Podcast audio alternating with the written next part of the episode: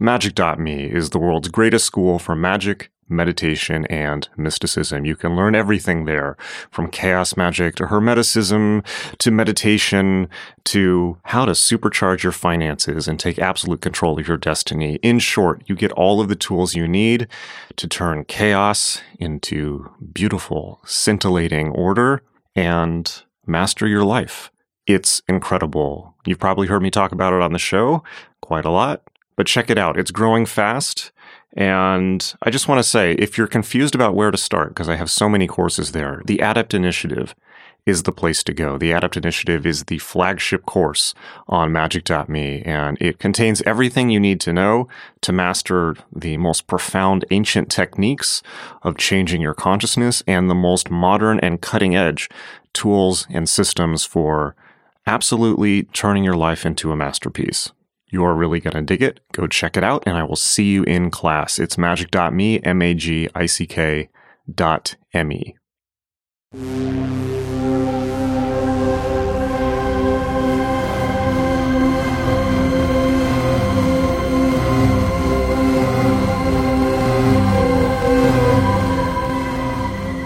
All right, Dr. Bynum, it's a privilege to welcome you to the podcast. Thank you for being on. Would you like to maybe just give uh, tell us a little bit about who you are and and what your work is focused on, please? Yes. Well, uh, first of all, Jason, uh, thank you very much for inviting me on the uh, on your program. I'm very excited to be here to be able to talk to people, to reach out to lots of folks on hopefully uh, some issues that are very germane to them. Certainly, I feel that they are. As far as my own background, I'm a clinical psychologist by training, you know, regular graduate school, PhD, then the licensing, et cetera, after that.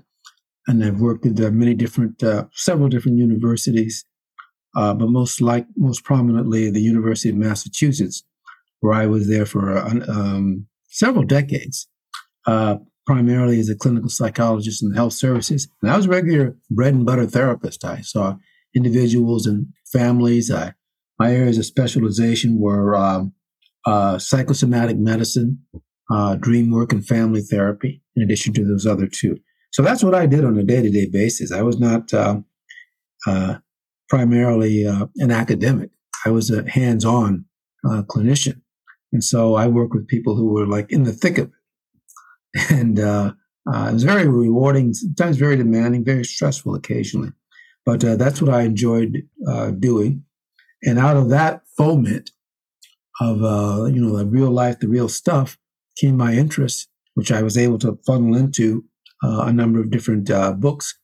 The two that we're going to talk about today primarily are our African unconscious and per- uh, perhaps to some extent dark light consciousness. So again, thank you for giving me the opportunity to talk, and I hope that we can uh, uh, uh, throw some light on some dark areas. I really want to talk about the that that process of where you went from clinical work to getting interested in esotericism. That's a big leap. But before we do that, maybe just talk about um, kind of. Well, tell you what. Why don't I just start this off? I just want to read the first few lines of our African unconscious because I think that is, is it's, it's, I mean, the book is beautiful, and I just wanted to uh, you know, this is so powerful. I just thought it'd be a good way to kick it off. Sure. So you, you do it. So you yeah. say in your introduction, there is a new wind flowing across the landscape of Africa and across the inner landscape of African diasporic peoples. It is a wind that sweeps before it the idols of a civilization shaken to its roots by a technology that pollutes the seas while extending some lives, is adrift amid the appalling moral contradictions of extravagant wealth and extreme poverty, and watches helplessly over the decay of cities, the rising grip of multinational corporations, and the final painful death spasm of outmoded political and economic paradigms. Communism as a force in the world is dead. Its cousin, the welfare state, is a sick child. In the United States, the greatest market of this empire, the vast majority of people feel its citadel is in moral and spiritual decline, its vision of itself sinking in sensationalism and ashes. You need not be a devotee, devotee of Nostradamus or the myths and prophecies of ancient peoples to know that our current world order is in a severe crisis and that monumental changes are afoot that will alter our sense of self origin and identity, whether they come peacefully or in some prophesied war or a series of global economic depressions. Such cataclysms tend to stimulate a search for our deeper origins in order to have a fuller union. That deeper union, body, genes, and psychic perfusion, is the African lineage in everybody. With a new view of mind, this has scientific and spiritual implications. The eye of civilization is beginning to turn, and it will embrace what it has most feared in recent centuries its African genesis. Um, I, this introduction is beautiful. It's, it's a, a funnily reminiscent of uh, of uh, Karl Marx, uh, which I, I, figure was intentional. Um, but why don't we just take that as a hopping off point? So, what is our African unconscious, and why are we turning back to it? Well, we're turning back to it, I believe, uh, of necessity. And what is it? Well, uh, you cannot get out of high school here in the United States or reading a popular magazine uh, without coming across the uh, recent studies in archaeology, anthropology, human origins of all kinds, not to know that in, on some level, human beings, our present species, Homo sapiens, sapien thinking man, we emerged out of Africa. There isn't a whole lot of debate about that anymore. There was uh, up to about maybe 50 years ago, but that's vanished it's all very clear that we all, you, me, all my relatives, all yours, we all have an African origin. And, um, and that has a, a very clearly outlined uh, archaeological path now. And I merely looked at that information and then uh, made the leap as a psychologist that, well, this is our anthropological and biological and genetic origin it's probably also the origin of our brains, which means the origins of our minds. And it didn't take a lot, me a lot of time, only a couple of years, to flesh out that the the basis of the of our what we call our collective unconscious, that is the unconscious beneath our individual selves, beneath our family consciousness, into our species, is Africa has an African genesis also. And that is at the at the root of everything. And it's really germane to me these days because, as we were saying a little while ago, our present world order is so conflicted and dangerously so around ethnic conflicts over matters of infinitesimal importance in comparison to what we have in common with each other. And I believe the crisis is, is, is as deep as our ecological crisis and I would add one last thing. For the first time, the first time, Jason, in the history of our species, we're beginning to leave the planet. We're beginning to leave the planet. And not only are we leaving the planet based upon uh, government defense contracts of one kind or another, we're beginning to do it in terms of commercial exploration. All the recent uh, launchings of uh, private enterprise uh, rockets and so forth uh, circling the planet and everything else indicates that we are now uh, embarking on the commercialization of space. Well, I believe very strongly it's only a matter of time now before we make encounters with other intelligent species out there. And we may have been already. I don't know. I tend to think so. But the point is, we're probably going to. We're not the only intelligent beings in the cosmos, for heaven's sakes. What narcissism is that? There are other intelligent beings. We have to have our act together when we go out there.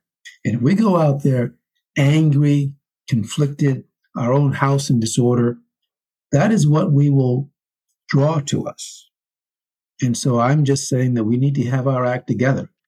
If you ever look at some of the, um, well, take for example, uh, science fiction um, uh, movies of one kind or another, which are mythologies, be it Star Trek or others, they always there's, there's wars and stuff going on out there, but the human species seems to have figured out who they are at that point.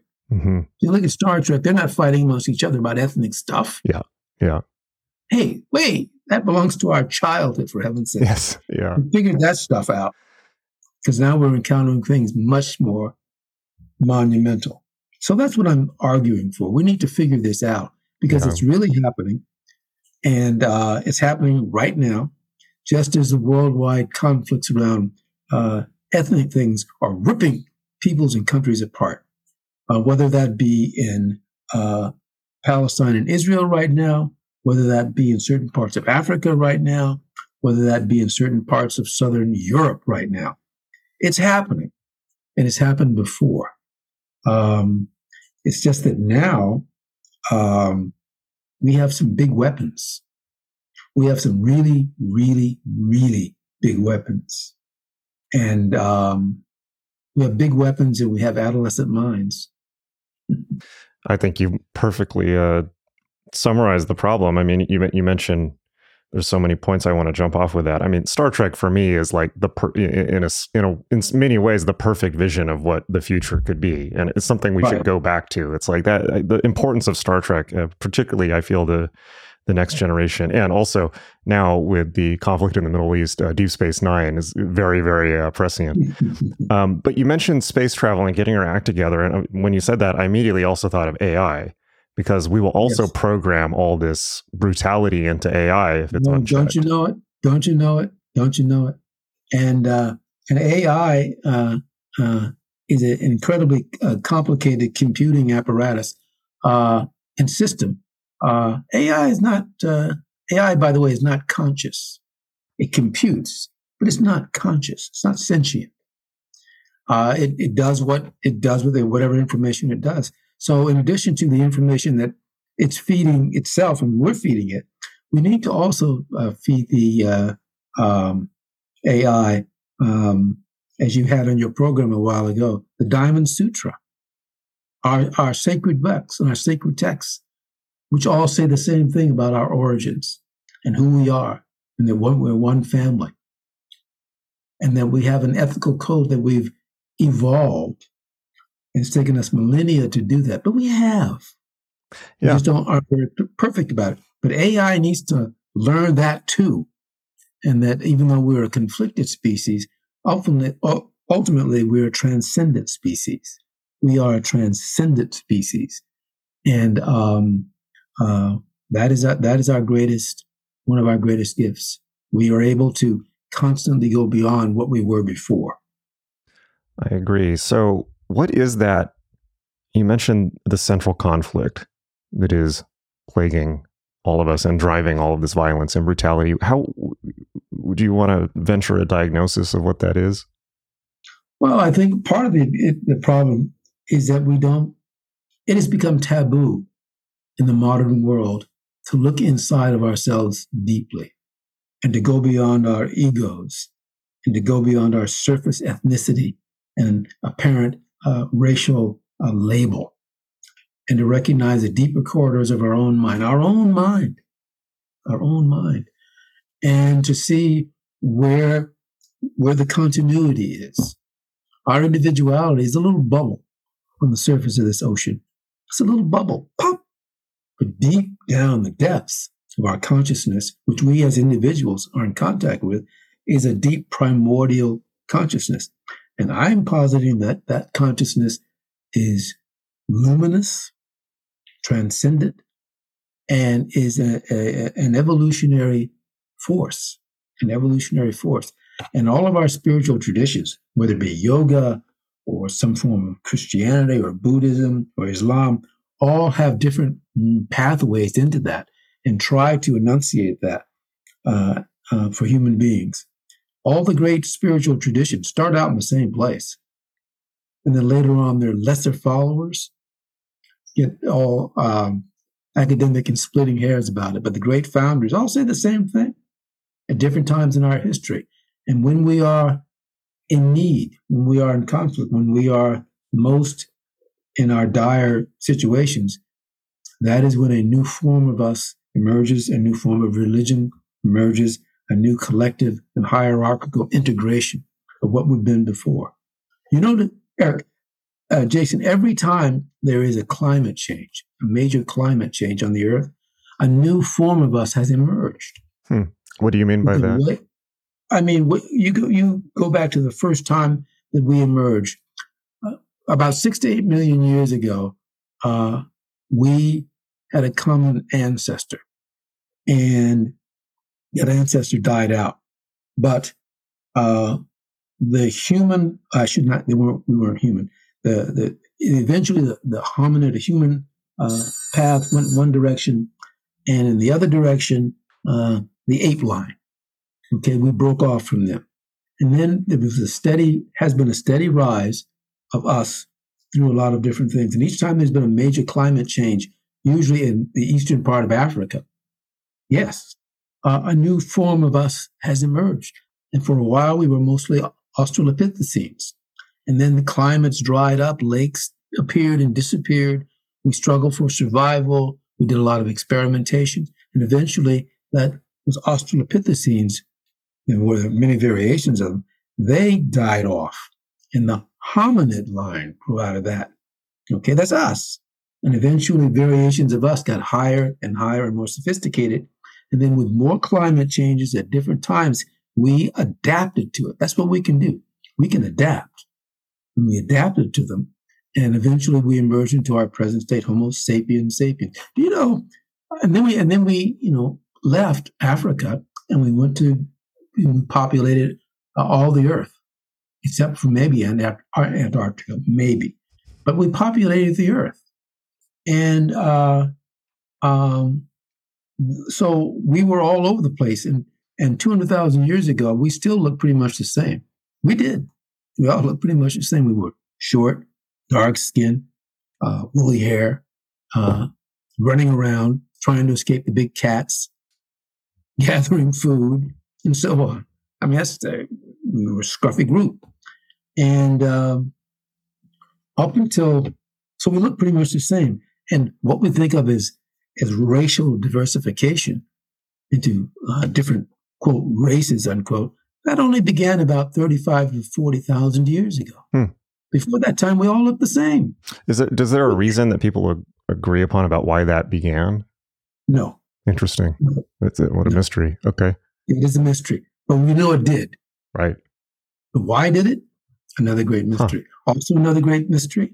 About 50,000 years ago, symbolism emerged as a huge wave in our collective consciousness as a species. I mean, we were experimenting around with symbols and little drawings and caves and stuff before that time, for sure, all over the place. But for some reason, 50,000 years ago, hmm. all over the planet, symbolism and pottery and paintings and all kinds of stuff emerged. I wonder Again, if that's history. We don't know. I wonder if that's a, a, maybe a side effect of increasing tribalism, just because I, people just use symbols to mark their territory and their tribe. Maybe, yeah. It may be very well, very may, may. We don't know.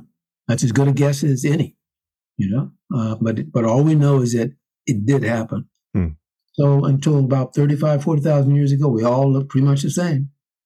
And and about 50,000 years ago, symbolism. And since that time, different huge ethnic groups have come and gone.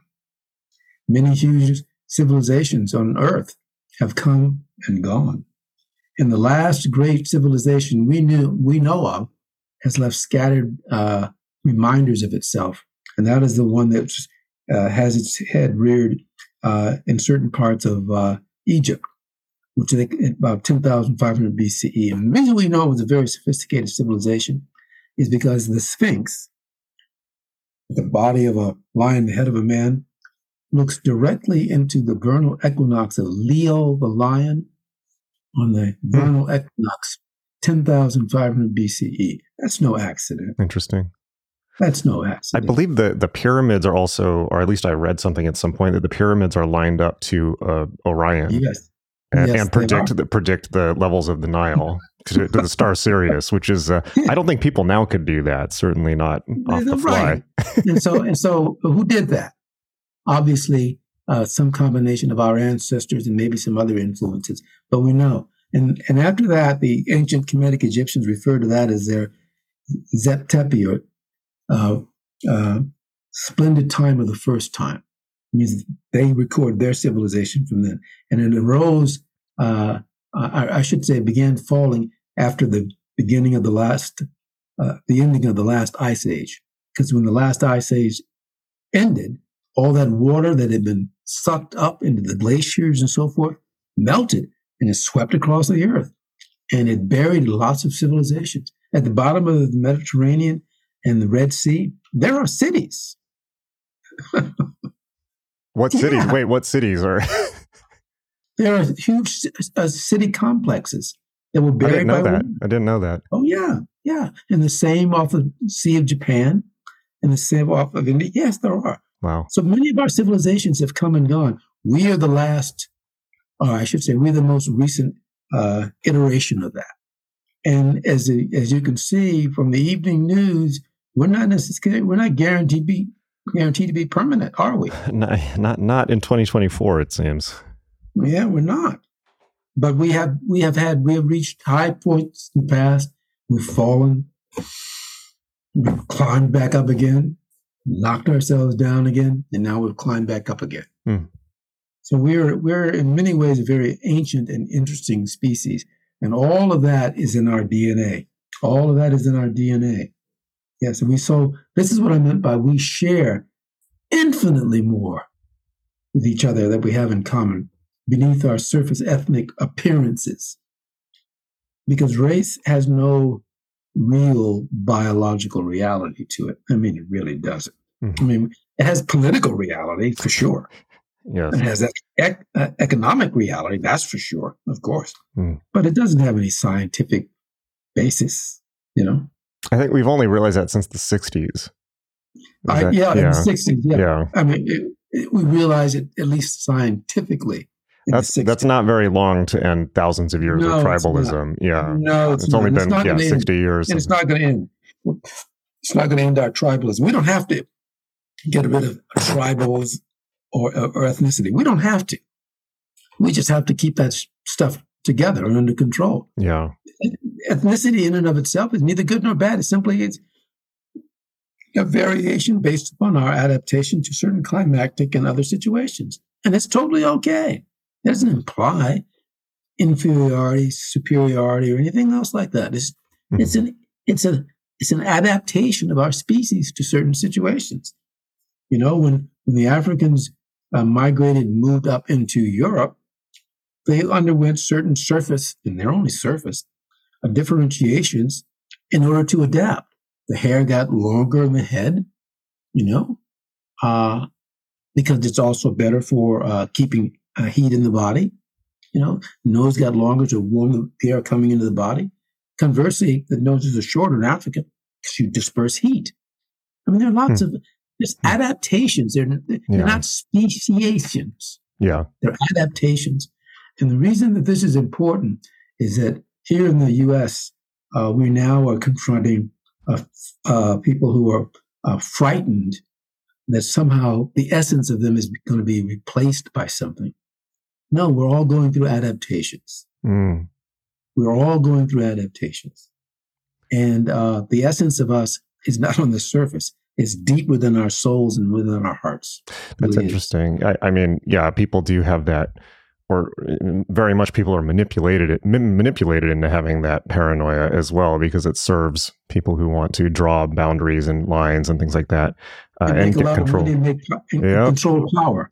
Yes. Um, I was just at the, I was just at the gym and I had this kind of thought popped into my head that, you know, we hear the the phrase all the time, you know, learn the lessons of history or you're doomed to repeat them. then I realized, well, actually, we're, we're going to repeat them anyways because history is a product of human nature and human nature doesn't change or it changes very, very slowly. It changes very, very slow. Yeah. It changes very, very slow. We, we, we're not the same as uh, we were uh, a million years ago. We, we, we're not. I mean, we all, even a million years ago, we all craved family relations. Hmm. Human beings have all been, always been family grouped kind of creatures, you know? And out of the family grew, uh, you know, tribes and cities and villages and all that sort of thing. But that family experimentation happened in Africa, and we took it with us all the place, all over the place, and uh, we still have it within us. So it's it's it's not a bad thing at all. It's a very important thing. It's deeper than our individual consciousness. Uh, but uh, sometimes we fought great wars over power. We haven't. We're fighting them again today. We're on the Yeah. verge of doing that again today with again big weapons now. Yeah. Yeah, and sneaky weapons too. Psychological Sneaky. warfare, biological warfare, genetic. God Yeah. knows what they. We just don't know. I Oh want- yeah, really. I want to talk about Africa um, a, a, lot, actually, because uh, one of the reasons I wanted to reach out to you is I had, I, I, seem to get all of my best leads from random thoughts that pop into my head, uh, and I just had this, I just had this idea going over and over in my head uh, prior to seeing your book, that I was just thinking about Africa, and I was thinking this is probably not my original idea. I probably heard this from somebody and thought it was my idea, but um, well, it's certainly not my original idea because you wrote a whole book about it, uh, which I then found, which is, you know, in a way, does Africa represent the unconscious of some of the world? And what I mean by that is like, you know, Africa, everything from it's way bigger on a map than it's been put. Um, it's the cradle of civilization. There's almost infinite cultures in there. There's infinite history, Egypt, Mansa Musa, all of this stuff. And yet, no one talk, you know, at least in you know the mainstream media nobody really talks about it unless it's something negative we don't we're not taught the history of africa except for little mm-hmm. things glancing over it and it's just like how can the biggest continent on earth just be put in the blind spot just put in the unconscious and in, in a sense does that mean it also exerts more power and control over the world than than than anything else because we know the unconscious is so much more potent than than whatever is consciously processing. So then I then you know I saw your your book came across my path and I was like, well, this is great. Uh, I, so I want to talk about it. I want to go back to let's talk about um, you know one of my one of the things that most interests me is that you you hint at or you go towards in both of these books is the idea of Africa as also the the root of all religions and I definitely want to talk about that. So I'm not yes. quite sure where to hop off from that, but. Well, I would only say that at the very beginning, you know, why has it reached this particular uh, uh, state or condition politically? And I would just point out that uh, one, it hasn't always been this way, but the other is that uh, whoever wins gets to write history, right? And in the last uh, 400 years, uh, the West, meaning essentially Europe, won the last great uh, war. And uh, uh turned much of uh, or large parts, not all, but large parts of Africa, particularly the coastal regions, into regions where they people were taken and turned into slaves, both uh, by Europeans and Arabs, and also Africans selling other Africans. What has been forgotten is there were there used to be huge empires and civilizations in Africa, the West Coast. And when they fell, starting around the uh, uh, mid uh, 12th and, and, and, 13th century, and continued into decline until the 16th century, that is when the European slave trade began. And it's very difficult for the modern mind to uh, mistreat or enslave someone that they feel is their equal. You can't do that. Mm. You have to denigrate a person. Mm. You have to denigrate a culture. You need to do that. Otherwise, there's too much of a conflict in your mind. And so that is essentially what happened. And all things associated with Africa became lesser demeaned uh, in the last uh, 300 or so years, not exclusively. I mean, there were uh, scholars in Europe who pointed out, no, these are Africans are the origins of everything. And in fact, uh, uh, or origin of our civilizations and everything. In fact, um, um, uh, for a long time, until around the 1800s or so, uh, in Europe, uh, the model of, of, civilization from the Renaissance to about the 1800s in, in, Europe was Egypt. Egypt was thought of as the, the model and the goal of civilization. The pyramids, the buildings in, in, in Europe idolized it, you know? And then uh, with, the, with uh, the, the uh, penetration into Africa by Napoleon and others, they got there and they found they didn't find any white people to build, who built the civilization. all they saw yes. was Africans, and so all of a sudden there was a, there was a crisis among the intelligentsia, and so that's when all of a sudden Greece and Rome became the models of civilization and culture. Hmm. It was a flip because otherwise, how can you think of your person that you've enslaved as the creator of your civilization? Right. It's too much of a head mess up. Do you know there's this guy named Akala in the UK? Uh, I believe he's at the University of Oxford, but he he talks quite a lot about this. Uh, he had a um, he had a he pointed something out, which is just about this moment, and and you know, in Europeans uh, um, coming to Africa, and and now when like there's all these kind of alien theories about the pyramids and things like this and he just said like you know white people are so racist that they would sooner believe that aliens built the pyramids than black people. It's just like yeah. when you put it like that that's pretty ridiculous yeah. Yeah and, and, and, and if there were some alien contact that doesn't mean that they actually built them that means there may have been hmm. cooperation who knows but but most people that you know it is easier to believe that didn't think that these African peoples who you, used to be your slaves did this.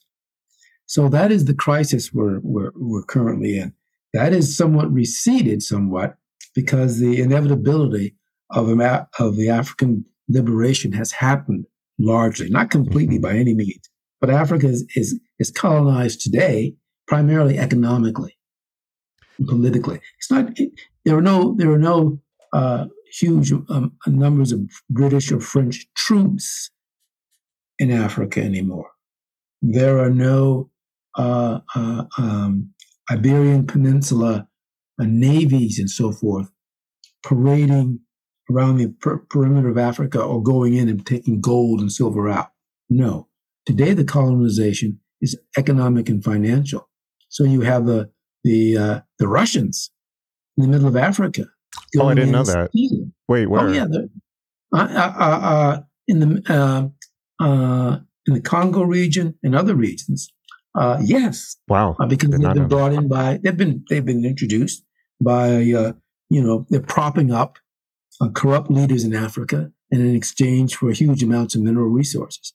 That's what we used to do. The American yeah. United States, we go into different countries in South America and other places, Philippines, and we would prop up, you know, failing uh, uh, country uh, economies or, or uh, set up our own puppet regimes, and we'd, we'd extract huge amounts of wealth from it.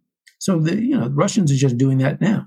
Yeah, it very much seems to be the colonization model today. Seems to be the uh, outside of propaganda colonization is the kind of economic hitman yes. model where yes. you go in, collapse the economy, and then offer predatory loans for the World Economic Forum. It. So people are just in chained.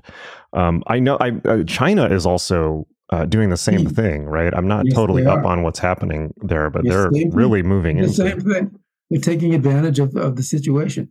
And, you know, I mean, this is what human beings have been doing for who knows how long, untold millennia. But yeah, the Chinese are doing that now too. Ultimately, I, I believe it will, it will crash because you can't have this kind of, you can't continue to have the kind of communication networks that we have without at some point real, people realizing the jig is up. You can't keep doing this. But it can continue for a long period of time, yeah. Yeah, um, it seems like Africa is also really blowing up in a good way economically. You know, Ghana is really, uh, yes. you know, becoming a technology hub and all this stuff. And it seems like there's yeah. quite a lot of extremely exciting stuff happening. There is, there is, but that doesn't make the news. Right. Uh, what makes the news is uh, pictures of starving people. Yeah. In refugee camps. That is the image that the ruling socioeconomic order wants to perpetuate. There's no why? Why is that? Why do you think that is? Because it's easier to exploit that way. That way, when you're offering uh, foreign assistance to some place, people say, "Oh, yeah, they really need it." When actually, your foreign assistance oftentimes is also selling guns in exchange for uh, uh, uranium, gold, diamonds, and so forth. Does that include NGOs and private charities and that type of thing? Yes, uh, to much less extent. Hmm. To much less extent.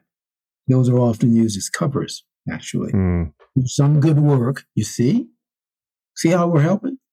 And that's true, they are. But the, the overwhelming majority of them are, are just plain getting rich. I see. Hey, you know, this is the kind of species we are. Well, let's talk about all the, of us. All of us. yes.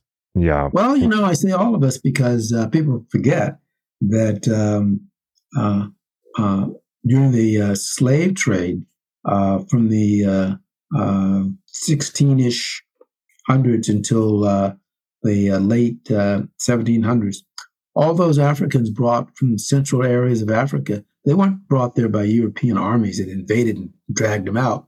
They got there by being enchained by other Africans. Yeah, my mentor. Um, human greed, human greed, and mendacity is pretty universal. Huh.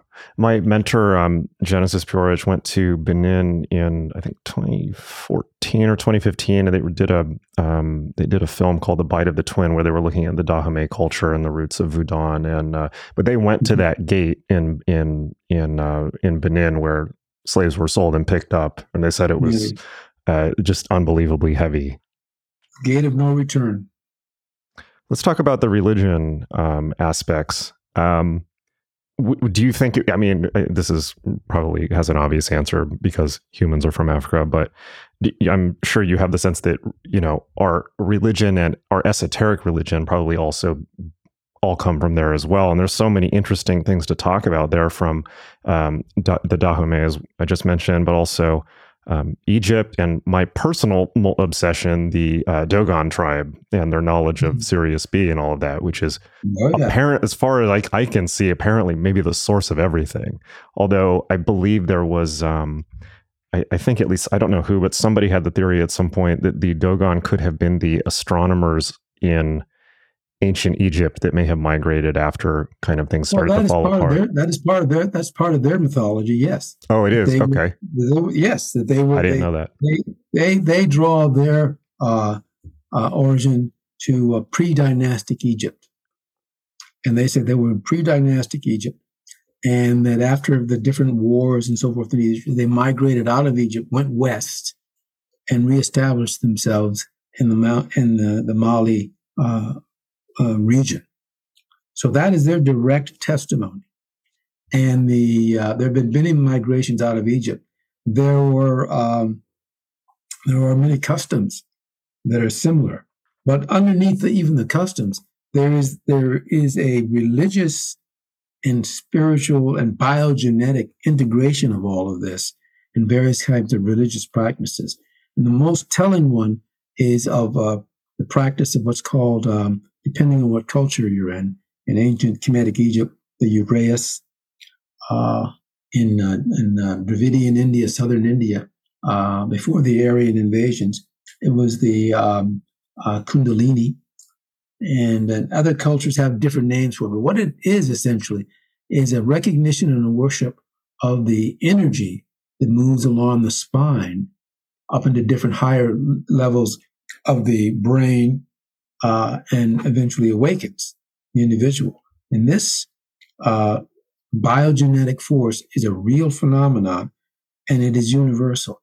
And you find it. You can find it expressed by the shamans in Peru, by the indigenous peoples of the Americas. Uh, everybody has a different name for it, but if you look closely, it's the same thing. And by the way, it's the same technology. Hmm. It involves stimulation of a spinal line yep. and using different kinds of breathing exercises and so forth of drawing this energy up higher and higher through the spinal line until she reaches uh, the cerebral cortex and then various levels within the cerebral cortex until she quote exits uh, and you know and we have a direct symbol of that everybody every time somebody goes to uh, see a uh, see a physician in the us they implicitly acknowledge that. There's a the symbol of the physician. Explain that has always staff. blown my mind. Like, it, a, explain that, please. Like, what? How? It's how? Staff. it's a staff. the staff is crisscrossed seven times by two serpents, and those until it, those two serpents reach the top of this brain, and then they disappear. The staff and they take flight with wings. That's a direct symbolic representation of the awakening of that primordial energy through the human spinal line, which makes it also a neurological phenomenon, all the way up to top of the brain and above. You know, the, our, our internal spine is neural tissue. I did not know that. Yes, it comes from the from the back of the brain all the way down to almost the tip of the spine, and that's the symbol of Kundalini. Also, hmm. I want to go ahead. And it's and, and, and it's composed of a neural tissue that absorbs light, essentially uh, bio uh, light. the inside of your of our skulls, we have our brain. There's no sunlight that gets in there. It's in the inside of our brain. The surface of our brain and critical areas of our brain are all dark. Surface of the brain is dark. It's neuromelanin. Hmm. And that goes all the way to huh. the surface of the brain and critical areas of the brain, all the way down the spinal line, all the way down through it. And every yoga practitioner that you're going to meet will tell you that. That's the whole basis of yoga. I agree. All the different schools. I it's agree completely. Taoism. It's the, it's the I basis agree. of Christianity. It's the basis of Islam. Yep. The esoteric dimensions. And it's a not only is it a quote spiritual theological phenomenon unquote, but it's also a neuro, neurological, biological yeah. Phenomenon. I, I, and I, it is the evolutionary force that is captured by these different disciplines. Totally. I, I completely uh, agree with you and vouch for this. I mean, I've done a lot of Kriya Yoga, including in India, and a lot of esoteric yoga. And so everything yes. you're saying is correct. I also um, teach you know various yogic and magical practices and my students quite regularly have kundalini uh, awakenings yes. without even realizing what's happening or intentionally doing it, which I then coach them through. So yeah, it's real, and it's it's a you know it's like when, when you go something when you go through something, you can always kind of say like, well, maybe I was making that up. But then when you see other people going through it after doing specific things, and it's like the same for everyone every time, suddenly it's a new thing. Yeah, it's a science. It it's is. ancient science, and um, uh, the most uh, well known I'm sure you're aware of that, of um, uh, exponents of the Kriya Yoga are uh, uh, Yogananda, mm-hmm. but also his teacher, uh, Yukteswar. Yep. Yep. That's that's the, that's my lineage. That's my lineage. Yeah. Yes, and that yeah. is and that is it is a form of Kundalini yoga. Uh, their technique and methodology is a little bit different than some of the others, but it is the same subtle anatomy of the body and the same techniques of the use of the breath and the three internal bodily locks, bringing that energy sequentially up. Yes. So, I'm, so a neurological phenomenon in addition to a physical phenomenon.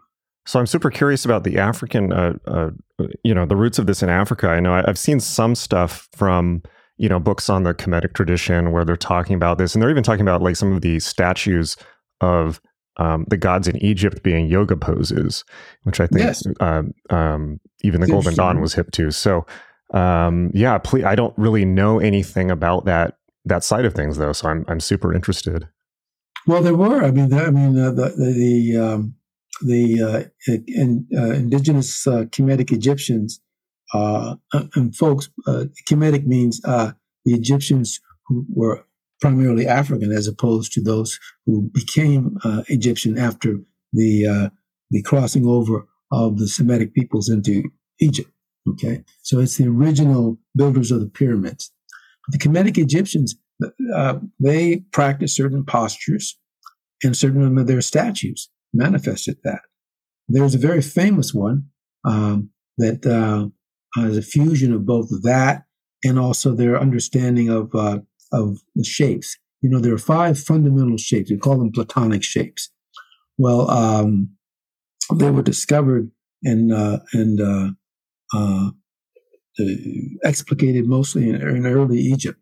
Well, in one of them, one of the statues anyway, it shows a cube, which is one of the classic uh, five fundamental shapes, with a human brain, a human mind head coming out of it. They had a, they their mathematics was certainly very sophisticated, but they understood it differently the way that we do. They didn't separate their mathematics from the operation of the mind. Hmm. We kind of do. They hmm. didn't. And um, wow. they also uh, that's really interesting. They also made use, and this is an, an interesting uh, uh, uh how folks in South Africa and West Africa picked up on this and took it further, and also to some extent in uh, Dravidian India.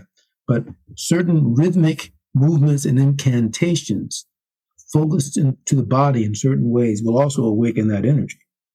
Like in South Africa, there are people um, they call the uh, Kung people, and uh, they their religious uh, rituals involve uh, staying up until you're very tired, but mm-hmm. dancing moving the feet, stimulating the feet, till eventually the movement of the feet on the ground stimulates the lower part of the spine, and it stimulates that energy to awaken all the way up. Huh.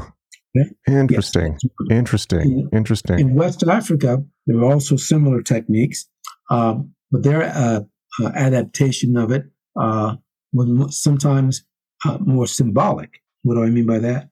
There used to be a ritual where one would uh, practice to the uh, uh, the gods and goddesses, and then there was a central ceremony in which a person would sit on a box, and inside of the box was a living serpent. The thought was that the energy of the serpent would rise up through your spine all the way up to the hmm. head. And uh, their understanding was that the earth uh, was composed of a serpent with three and a half coils above the earth and three and a half coils deep within the earth. Well, I say it's a biological and neurological phenomenon because the structure of our brains, structure of our, uh, the human brain, is in a coil of three and a half. There's the brain stem, midbrain limbic system, cortex, and then a partially developed cortex, neocortex. So that's three and a half times. And in the same hmm. thing, you find the same symmetry and the same symbolism in ancient Dravidian India. You find it in Peru. You find it among the Aztecs. In other words, in every spiritual tradition that involves an actual physical discipline, you still you see that three and a, a serpent coil yeah. three and a half times around with the head down. And your job as a spiritual aspirant is to awaken that energy and point her upward, which is what you do in the Kriya Yoga. Yes. That's what it is. And so it's both a physical practice, yes, but it also is a neurological uh, reality. And that is based upon our uh, anthropological biogenetic history of millions of years. And it all comes out of that African context. That's interesting. I mean, so, the Dravidians yeah. in South India also migrated directly from North Africa, if, or yes, maybe not North Africa, but Africa. Not, not, not, not uh, more, more like South and West so, okay. and, and, East Africa. Yes. Okay. They migrated over. Interesting. Thousands of years, but that's what they did. Yes. Interesting. Mm-hmm. So we carry that, all of us, we carry that with us collectively. And beneath our surface ethnic uh, uh, reality is a much deeper reality that we all share this in common. Yes, yeah, I mean, this is so it's esoteric, but it's also so pertinent to ex- exoteric world events in the sense that, you know, shortly before this call, we were talking about Israel, Palestine. You know, so much of the apocalyptic theology around the Middle East is wrapped up in not just the book of Revelation, but part of it, you know, from the evangelical Christian side is the book of Revelation and um, the attempts to enact that. Well, the book of Revelation, if you study this stuff, is obviously also about Kundalini Yoga when they talk about the seven churches and the seven churches and all this stuff and the, the, the, the, the signs. Yeah. yeah. And it's like, right. okay, so, so, you know, it's like perhaps a tragedy here of the world is that a lot of these texts were written in twilight language or code by people who were having these experiences and then people who had no idea about any of that got hold of it and said okay we need to destroy the holy land right. to bring back jesus to the third temple and all this stuff and it's like well no it's, right. it's a metaphor but you're missing the right. point you know people miss the point yeah it's true and uh uh we i think that we're on the verge however collectively as a species of rediscovering that partially brought on by uh, two uh, crises. One is the uh, climate ecological crisis, which it will demand of us, whether we like it or not, kicking and screaming. It will demand a change on our part, or we will not survive. Is that it's, it's getting to that point? I mean, last year, last summer, in large parts of Europe, for long weeks of period, temperatures of 100 degrees plus. And their buildings are not air conditioned, you know. Many of their buildings are not air conditioned. Hmm. And it'll be demanded. Look at what's happening out in the, the uh, some certain parts of the Southwest in our, in our country, the US of A. Certain parts of the country are simply uninhabitable.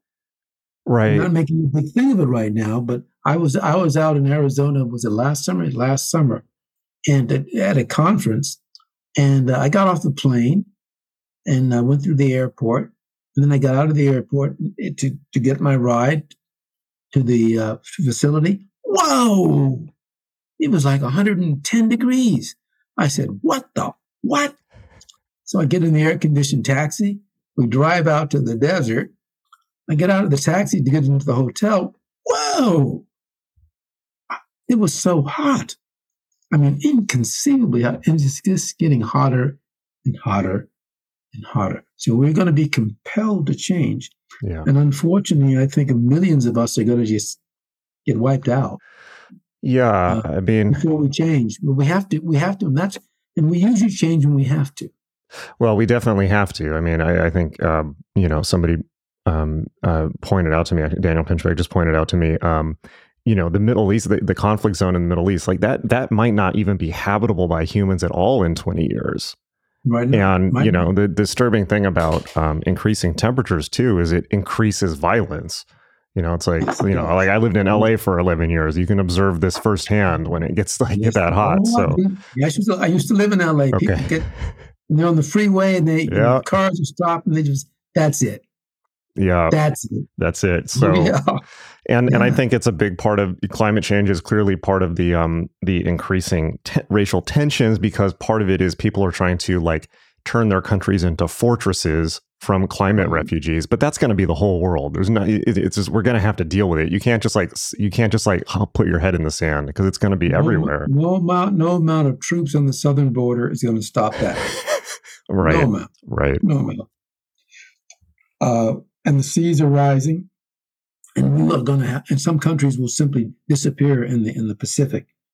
Uh, but we, you know, but we will change, but only when we have a gun to our head, and then we'll we'll have to. And there there are uh, countries and economies, and even private businesses and enterprises that are rushing to do something about it, and they're fig- figuring out a way to make this also uh, uh, profitable, mm-hmm. which is great. That is great. Yeah, it is great. Yeah, but we have to do it, and uh, uh, I have no idea how this situation in the Middle East with between Palestine and Israel is going to be resolved and maybe not resolved. And maybe just rises and slows down, rises and slows down, but it's now quite lethal. And it's going yes. on as we speak. Well, as I mean, we speak. Yeah, and um, is is deeply deeply weighing on me to the point where I've had to just take breaks for my own mental health because it's, right. it's in a, in a right. serious way. Like it's it's not. It's so painful to watch. It's, it's just, so painful to watch, and I don't see any solution uh, from their point of view of what they're saying. Maybe there's private conversations going on somewhere, but all the public discourses and presentations and posturing indicate that there's no resolution in, sight. So what's going to? I don't know. Yeah, but, I just um, every every time I get online, Every time it's I, terrifying. it's horrible. It's like every time I look at the news, every time I look at Twitter, all I get is just, you know, I've never seen people this hateful and divided. Uh, and no. that's saying something because I've, you know, like people are pretty hateful right. and divided already. Yeah, yeah. Um, and, you know, the, the, the pressure to, uh, take sides, the, the, the people retaliating against people who took the side I they don't know. like. It's just like, come yeah, really. on. This is just madness. And I think that, uh, well, to, you know, to focus on a positive, I mean, I, I, think you kind of hint at many times in your in your work that, or not hint, you say that in a way, embracing our African unconscious is is brings a lot is a a, a ray of hope, and, and I agree with you. But I'm curious what you mean by that. I mean, recognizing that we share, and I do mean share, a deeper identity with each other, and that I may have preferences uh, for this or that, uh, spiritually speaking, and you may have preferences for this spiritually speaking because it fits your body uh, differently, and that's totally okay. But the deep goal in both situations is to raise a primordial energy up to the spinal line, regardless of what we want to call it. Uh, and um, and one and two, every one of our religious traditions, no exceptions to the rule, Every one of our great spiritual traditions points out that we are all one family, literally, spiritually, yes. biologically, yes. otherwise. And it points that out. And now we are scientists, anthropology, gen- bio, uh, uh, genetics, uh, serological studies, blood studies, all pointed to the same thing also. So all the stuff is right there in front of us. It really is. And the climate crisis is compelling us to recombine, reconfigure all of this. And those of us who figure that out will survive and thrive and transcend. And those who don't will do as others in the past. They will fade away into history. Yeah. This is this is the great crisis of our species right now. And it's both a moral crisis, obviously, it's an economic crisis, but it's also a spiritual crisis, and ultimately a uh, will be a biological test of our capacity as a species. And some of us are going to get wiped out, unfortunately. What's happening I'm, right now? I'm, I'm, yeah. I'm a believer. I'm a believer in the soul, and I believe that we come back. I, I do too. Against do. all Over against all over rational, over. better better thought. Yes. Well, you know, the rational is only one particular very useful way to understand the world process, but it by no means, you know, Yes. all, all, all of the world is not understood in rational terms. Yes. Most of it, barely any of it It's is not. understood. Yeah. It's, not, I it's think, a tool we've developed and it's a great tool, but it, it doesn't. but it's a tool. It's a tool. It's a That's the most important bit. You shouldn't you shouldn't let it use you. Um, I think that esotericism, um, whatever. I mean, there's no perfect word for it. Spirituality, whatever. Like real um, esotericism has a big role to play in this because I, uh, which is why I've spent so much of my life kind of pushing it. Uh, you know, I I think that. I'm sure you've heard that phrase, you know, all mystics come from the same country. I think that Yes, was, uh, what was that? That was, um, I forget the guy's name, Meister Eckhart, I think. And uh, Oh. he, he's, I think that's totally true. And, you know, example, I've known you for like 57 minutes only, and we were already connecting and talking about some of the deepest, uh, neurological, spiritual experiences people can have and in total agreement, we're experiencing the same thing. You know, I, Yes. I, I didn't, you know, I haven't talked to you till 57, you know, an hour ago and yet we're already on the same page and i think that's the power of you know just even if you just want to focus on kriya kundalini just that aspect alone i mean Mm. once you get into that you see well this underlies everything and people are f- basically people are killing each other over the symbols they use to describe this thing it's like they're killing each other over the menus without eating the food That's essential. It's a good way to put it. It's a good way to put it. Yeah. Because if you eat the food, you'll go, yeah. so Right. i But think our, that but you know, we we we we we are afraid of uh, of losing the spasm of identity that we have, even though we know ultimately that it will fade away. That is why our our our salvation as a species will probably be that when we get we see how climate is going, we start getting really terrified of it. That people turn to the deeper roots of their religion, not the hateful parts of it, but the deeper parts of it. And when they do, they will discover the common faith, the common soul.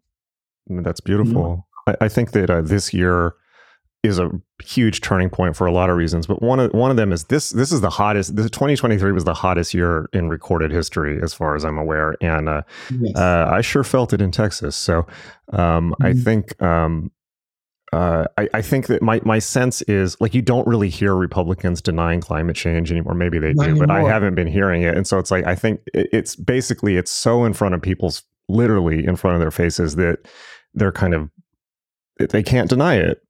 They can't deny it. They can't Yeah. deny it. And it's not a matter of I'll sit in my backyard and the climate won't get me, but it'll get you. No, no, no, no, no, no, no, no. Right, right. No. Yeah, and it's causing. I mean, like I, doesn't care. it doesn't care. I mean, like I was one of the people that left uh, uh, uh, California in 2020 when it was just like because there's no escape from the fires, from the you know, Right. it's just like it's just uh, becoming uninhabitable and in, in, minorly uninhabitable. Obviously, it's still habitable, but, it's becoming cl- the climate is just becoming so much more extreme, and that's happening all over the world. extreme. So, and I don't. happening all over the world. And uh, uh, uh, probably when we're compelled to recognize that, unfortunately, in the in the name of our own salvation, we're probably going to have to do some pretty draconian things Like in what? terms of uh, limiting the use of uh, carbon fuels. I mean, I mean, seriously limiting the use of carbon fuels. When there was a crisis, crisis back in the seventies, was it? Yeah, Mhm. uh, we were supposedly running out of gasoline. Uh, every other day, you were able to get your car filled. You know, uh, mandate mandating that uh, you know internal combustion engines be increasingly more efficient and expensive, and subsidizing uh, electronic vehicles. uh, we will have to massively expand solar and other ways of, of, of, of harvesting energy from the earth. The the, the uh, um, uh, carbon-based ones are only one. There's tremendous energy solar. There's, there's huge amounts of energy geothermal, and there's even uh, done the right way, safe nuclear energy. So there are all kinds of alternatives. The ocean waves create energy. Yeah, with the um... exploit on a massive level Tesla technology of drawing energy out of the center of the earth. You know, you, know the guy who created um, uh, uh, many of the mechan- uh, many of the uh, wonders of the world today, uh, Nikola Tesla. Mm-hmm. he, he he devised ways of extracting energy out of the center of the earth and transmitting it. Yes, he did. Yeah, except uh, no one except acted on it. Well, uh, there was a big war uh, between uh, Tesla and Edison, mm-hmm. and with Tesla's, wasn't immediately clear how you made money from it, but with Edison, it was. Yeah, Edison won. Yeah, Con Edison won. Okay, but now uh, we need uh, many of the insights and creations of Tesla. So we've got to, so we, there are technological ways to greatly ameliorate this, but we're probably going to have to go through a really bad uh, decade. I mean, a really bad. At least. Yeah. I mean, yeah, before we shift. We will, well, I think the, the, the shift is happening. I mean, like for instance, California is trying to go 100% EVs, electric vehicles by 2030. But there's another angle to that too, which is like you know those are okay. They don't burn gas, but in order to make those, they need rare earth minerals that they're raiding Africa to get. So they're not yeah. necessarily better for the environment, and they're no, they're having to do extractive imperialism to get the right. Get and at the, the bottom of the sea, and, and, and the same with extracting some of these rare earths at the bottom of the sea. Oh, I didn't know about that part. Yeah. How will that affect circulation of the currents? We don't know that yet. So, uh, but there are ones that are relatively neutral. Uh, waves of the sea create energy, and that can be harnessed. Uh, geothermal energy, we barely scratch the surface with that. That's possible. Mm-hmm. Uh, fusion technologies. Yep. So we have a lot of alternatives, but we have to double down on, on exploring those and uh, tell the the oil and, and carbon people you can still be millionaires and billionaires. You just have to do it a different way. Right. I'm not going to take your money, but you have to go in a different direction because this will kill us. Yes. It is killing.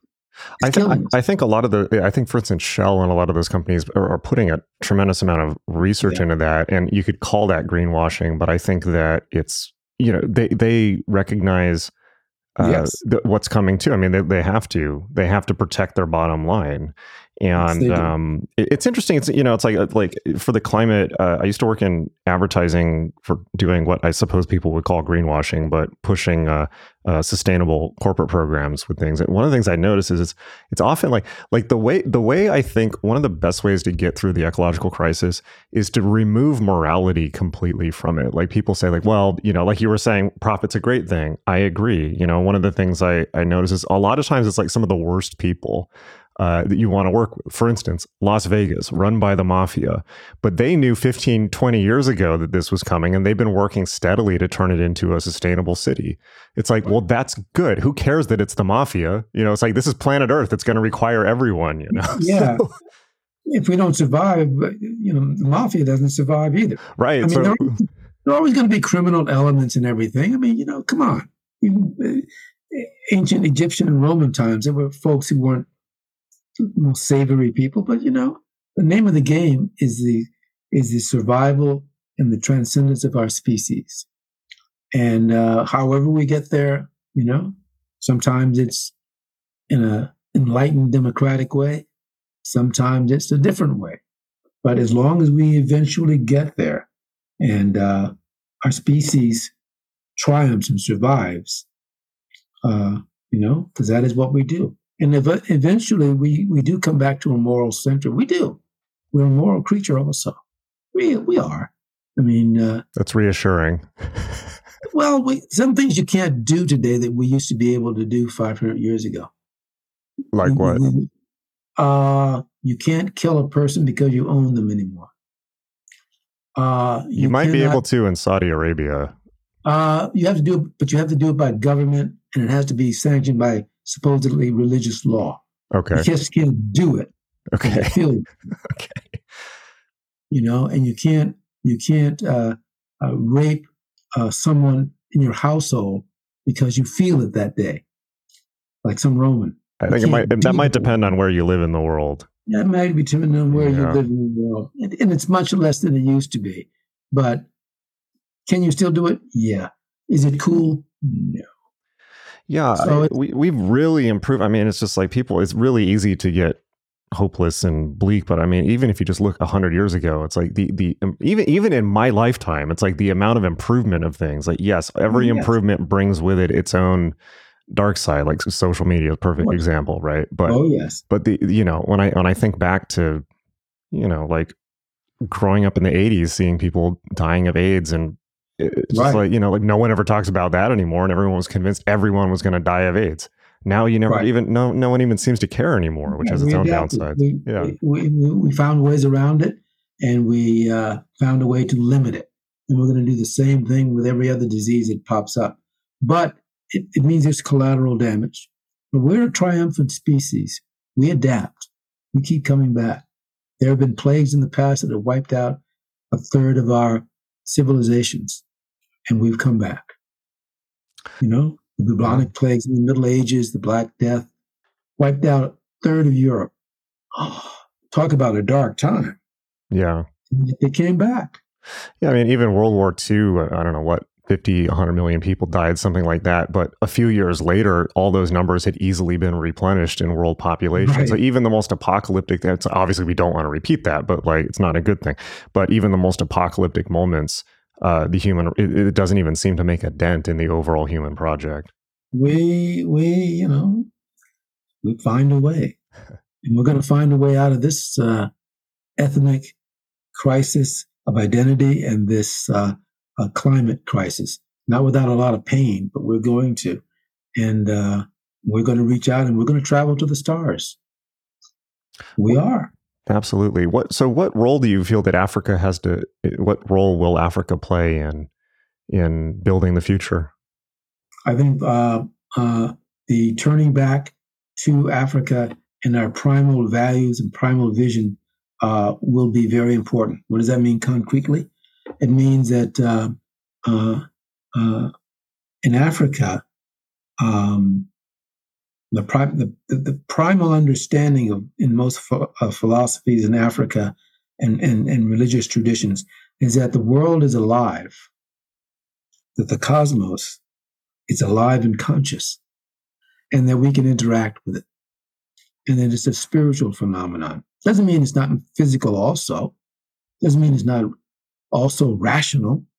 Doesn't mean it's also not scientific, but the fundamental assumption is that the world is alive, and uh, we have a we are intricately uh, an integral part of that. Much the same as in the deeper corridors of yoga, recognition that consciousness is the fundamental reality. You know, uh, in Africa they don't call it necessarily quote unquote consciousness, unquote, per se. It's more like a philosophy of personalism or personal essence pervades everything.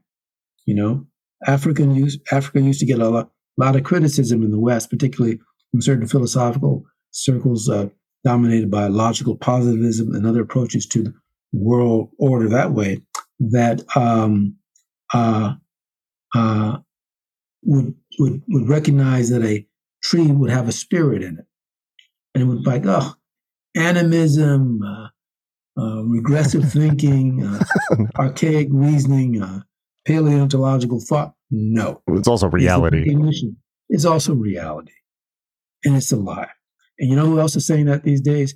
Many of the corridors of quantum mechanics that indicate that consciousness pervades even the material world at the most subtle levels. When there's there are these experiments called slit screen experiments, uh, where they're determining whether a light is a particle or a wave, etc. But also, what when it goes through the slit screen, where does it go? And it looks like even at that level, that these quanta seem to make decisions about which direction they go. There is. And there are lots of other experiments like that, hard experiments that lends credence to the notion that at the most fundamental level, consciousness is there. That doesn't mean your ego is there. It means consciousness is there. Like you walk outside of the your your, your home there and you see a dog. Well, that dog, you know, is conscious. He's not conscious in the way you're conscious, but he's, he's obviously conscious. Yeah, he's obviously conscious, and uh, and then so is that bird, and on some level, so is that caterpillar, or rocks, even I would say, and rocks. Yeah, they all partake of consciousness on various levels.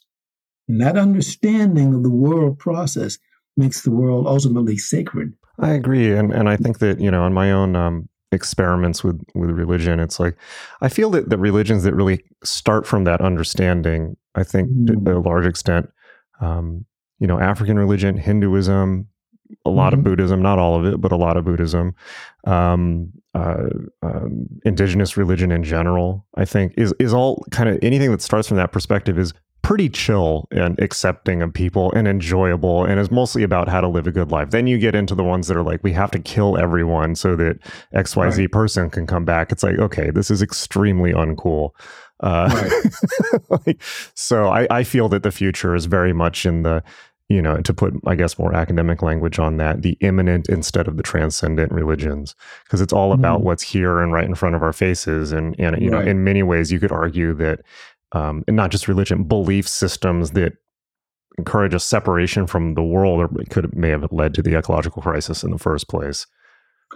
Well, yeah, that's true. And, and and at a certain point in our history as a species, we needed to quote objectify unquote large parts of nature to manipulate it and have some sense of control over it. We did. Otherwise, we wouldn't have gotten off of the uh, gotten out of the uh, the savannas we needed to learn how to master fire. Hmm. We needed to do it. Instead of being awed by it, we needed to learn how to create it, sustain it. We needed to do the same with water. We needed to do the same eventually with chemicals, one kind or another. We needed to figure out how to order things. And so we created or discovered mathematics in various forms. We needed to objectify nature in order to, quote, progress. Okay. But at a certain point, we have to also realize that our Frankenstein creation can also turn back on us. And, uh, you know, uh, science is a very rarefied tool, but it is a tool. And we have to use it. Science is no more the truth than deep mysticism and spirituality is. They're on a co footing, at least for me. Hmm and they should be able to hold hands.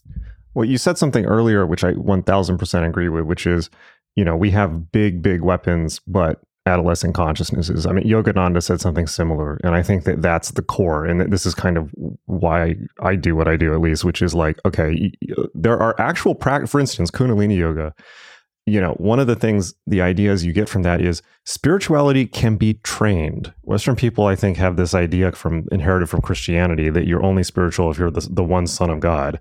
And right. it's like, no, you can actually train spirituality meditation just like going to the gym. Kriya yoga, right. Kundalini yoga, anything like that, even just basic yoga. Like they are yes. all you know you can train it just like you would train any other skill and it's like why don't we start doing that if we're handling ai mm-hmm. space travel nuclear weapons biological That's genetic right. warfare all that maybe maybe they should go together well you know uh, it's very empirical uh, uh, kriya yoga is very empirical do this notice that absolutely watch that absolutely very empirical very causal very experientially experientially validating so there's a methodology and isn't that the core of science, A methodology? Do this, notice that, collect data based on data, do this. And then have other people repeat your experiment and get the same results, which you get the same I've proven result. to myself again and again and again and again, you know, yes. with some of these things. So yeah, that's absolutely. Science. That's science. That's a, that's a science. It's a different kind of science than biochemistry. It's a different kind of science than oceanography. It's a different kind of science than astronomy. but it is a science. I think for me, it's like some of these things, like even Kriya Yoga, it's almost like um, learning to use your body in the way that's supposed to use. And not to be crude, but I mean, in many senses, it's it's kind of similar to finding out how sex works in your mm-hmm. early yes. teen, you know, preteen or early teen years or earlier.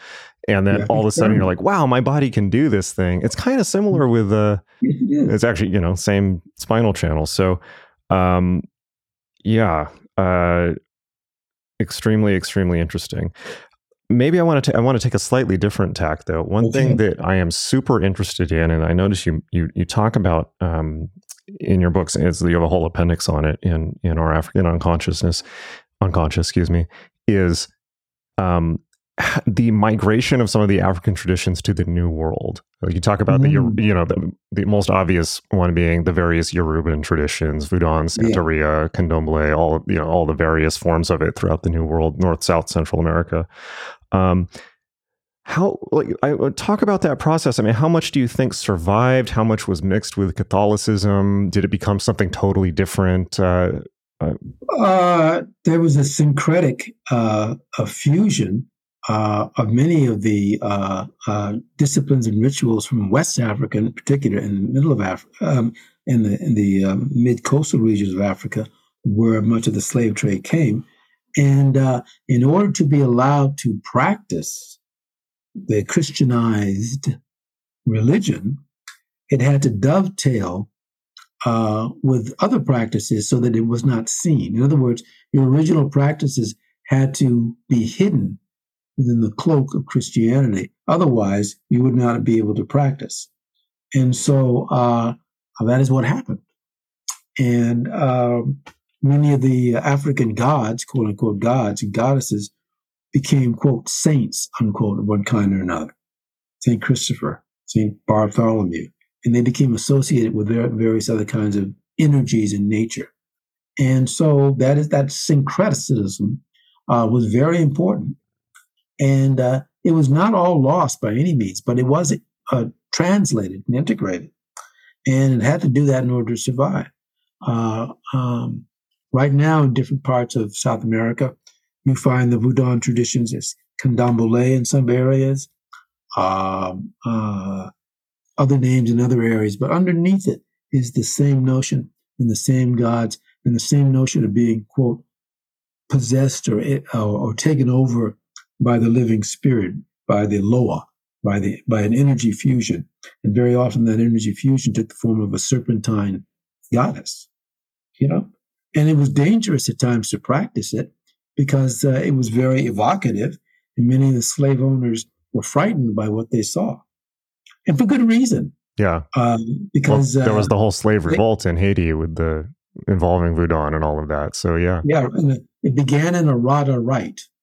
Hmm. They were practicing in a, in a Rada uh, rite, and it just took off from there and that's when the rebellion began. Isn't Rada like the more relaxed one, and Petro is the more fiery and explosive one? Or maybe I'm they're wrong about both, that. They're both they're both intense, uh, and depending on who you like and who you read, you might lean toward one or toward the other. But we know it began in the Voodoo uh, energized rite, and uh, uh, isn't it interesting that since that time, even though uh, the peoples of Haiti did kick the French out. Haiti has never gotten on its own feet very long. Yes. Well, you know, as Genesis used to point out to me, you know, America America has never forgiven Haiti for that. Right. You know, and you know, even the amount of exploitation of Haiti, even by the Clintons and people like this, is just uh, it's just unbelievable that this could continue going on. But right. Uh, and, and and and sometimes people go over and sometimes they have the best of intentions, but what seems to happen is that uh, the peoples of Haiti end up being uh, misused. And right now, there are huge uh, gang violence and riots in Haiti for supremacy because the, the state is a, is a failed state. It's falling apart. And every time it was getting its act together, the U.S. Secret Service would go in and cripple it. The Secret Service? uh, um, the foreign uh, uh, our uh, our uh, government in various forms would go in and uh, sabotage the new government, and they would fall, and then all of a sudden we have chaos again. Yeah. It's happened multiple times. Well, it's It- been the whole paradigm. uh, yeah, it was happening before Papa Doc. Yeah, I mean, this is the, this Doc, is this is the. Monroe this is the Monroe Doctrine, like halfway through the 19th century. It's like we've been doing it ever since. Yeah, and uh, and for economic and political reasons, um, uh, yeah, and uh, I even think to s- to a certain extent there are even uh, I'll say it this way: uh, in the in the intense Voodoo rites, you do release very difficult to control energies, and I think that there's there's a fear of that happening uh, in Haiti and, and and among Black peoples in general. Hmm. Yeah. And uh, on the plantations here in the Americas, in, in the North America, uh, oftentimes uh, indigenous spiritual practices were forbidden by the uh, by the master of the plantation. Uh, the use of the drum oftentimes is outlawed because it not only in, it invoked uh, intense spiritual energies, but it was also a way that, that slaves used to uh, communicate with each other over distances. Was the drum? Aha. Okay. Okay. Yes, and so the drum was often tech.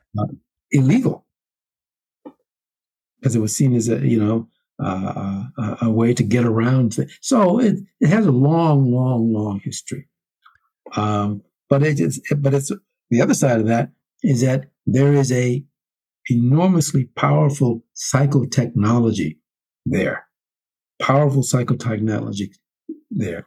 If you go to some fundamentalist Pentecostal African American churches, you will notice something that uh, very often the preacher will be preaching his thing uh, with the congregation, and there'll be a call and response, call and response, call and response. And very oftentimes people will, will get very excited about it and they will feel, quote, possessed by the Spirit, by, by the by the by Jesus in this case. And the ushers would, you know, dutifully come and get them and take them out. Okay. So that's one way of being sort of like awakening that energy. Mm-hmm. Mm-hmm. Another Mm-hmm. is that uh, it, uh, if you watch very closely some African American dances early on from the jitterbug all the way to up today, there is a movement and a lot of movement emphasizing the lower back and spine, Hmm. stimulating that. Yes. Interesting. Interesting. Flexing that lower back and spine, Interesting. sacral region is another way to stimulate that energy and wake Yes. it up. Yeah. It doesn't stay there because the, the, the, the, the folks don't have the, the, uh, the, uh, the techniques of being able to sustain it up there, which you, which you would be able to do in Kundalini or Kriya Yoga. So it doesn't just, you know, so it rises, but then it just goes back down too. And the whole point of Kriya Yoga and Kundalini Yoga, as you know, is to not only raise it gradually, but also to keep it, stabilize Yeah. it there. Yeah. Yeah. You raise it higher and stabilize it there. Raise it higher and stabilize it there. So, um, but but the, the powerful psychotechnology is there. It, sounds like you might have personal experience as well. Is that is that the case with Yeah. Voodoo and that type of thing? Tell tell me about that. I mean, uh, uh, podcasts are the medium of stories, so I would love to hear about Well, this. you know, I, I haven't. I've only participate participated in one Voodoo rite, and um, um, I didn't particularly like it. Okay. It was uh, it was a little too much energy, so to speak, coming in at, at one time.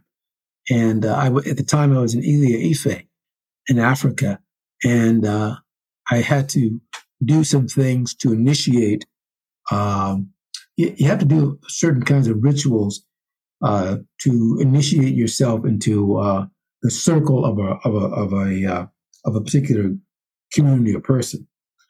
And one of the things I had to do was to uh, go to the what's called the fetish market in, in town. There's this market, huge outdoor market, and pick up some bizarre items. I thought uh, this and bring them back to this, you know, this this Babalawo, this priest. And so I did it. And it's pretty weird, but I did it. And um, then we did some other things later on. And then later on that night, when I went back to my place to stay and sleep, I'm laying there sleeping. And, uh, oh, I should say this. When I was in the fetish market, uh, I hooked eyes onto one woman there um, who was selling some wares of one kind or another. And I didn't, I wasn't interested in buying them. I didn't need them. But we talked for a little bit. Uh, well, uh, later that night when I went to sleep, I'm in the middle of a dream and I'm sleeping. And all of a sudden, it's like somebody reached in and pulled the screen away from my dream. And there she was in a very frightening sort of way. Hmm. And I woke up and I was really, really scared. I didn't like that.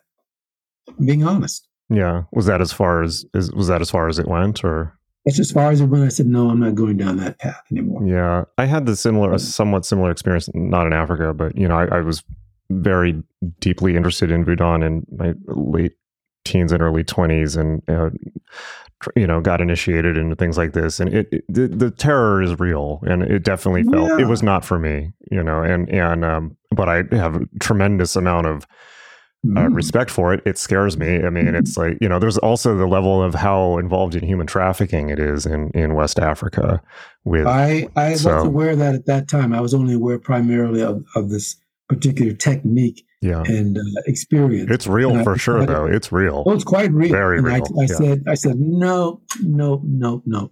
I like the I like a predictable uh, path, and that is why I've stayed with uh, Kundalini Yoga. Yeah, because it, it is slower but it's uh, it's it's more uh, you conduct the life current in a much more uh, soothing and predictable way, and it's pleasurable. It's not terrifying.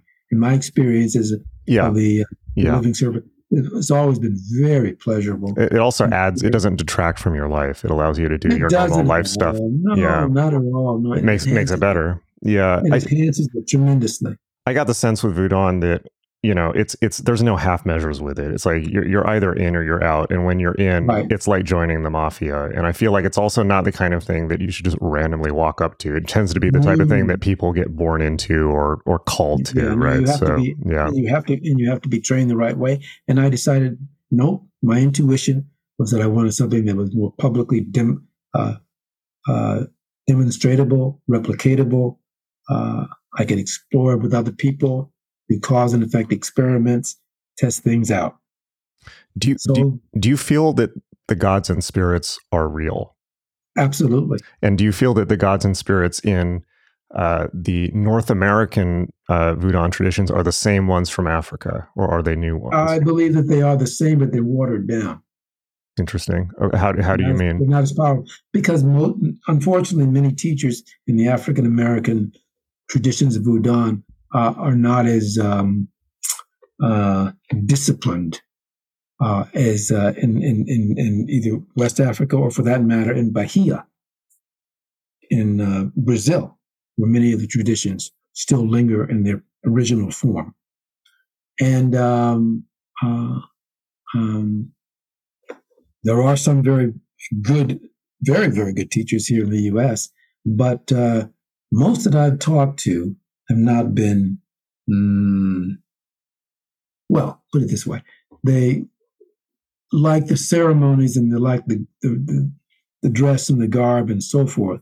But in terms of the actual uh, tradition, disciplines, physical disciplines, uh, the breathing disciplines, the focus of attention disciplines are not as in, not as deep or as hmm. intense as I would like.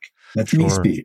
That. Do you know? Um, I've been spending a lot more time in New Orleans, uh, and kind of looking around for stuff and the sense i get from new orleans is a lot of that stuff is not there or it's kind of a tourist version but yeah. um, there is sallie ann glassman who's there have you come across her stuff I remember the name from somewhere. She's she she's written a bunch of books. She's kind of the big voodoo priestess there, but uh, she's white and Jewish. But and so she kind of approaches it from a kabbalistic angle. But her stuff is great.